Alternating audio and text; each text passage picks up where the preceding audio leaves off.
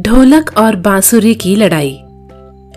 एक बार मंदिर में रखे ढोलक ने बांसुरी से कहा कि, बहन, ये कैसा पक्षपात है?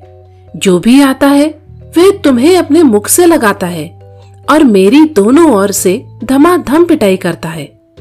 बांसुरी ने ढोलक के इन शब्दों को सुनकर बड़ी करुणा के साथ उत्तर दिया कि, बहन, ये बात सच है कि जो भी आता है, मुझे अपने होठों से लगाता है।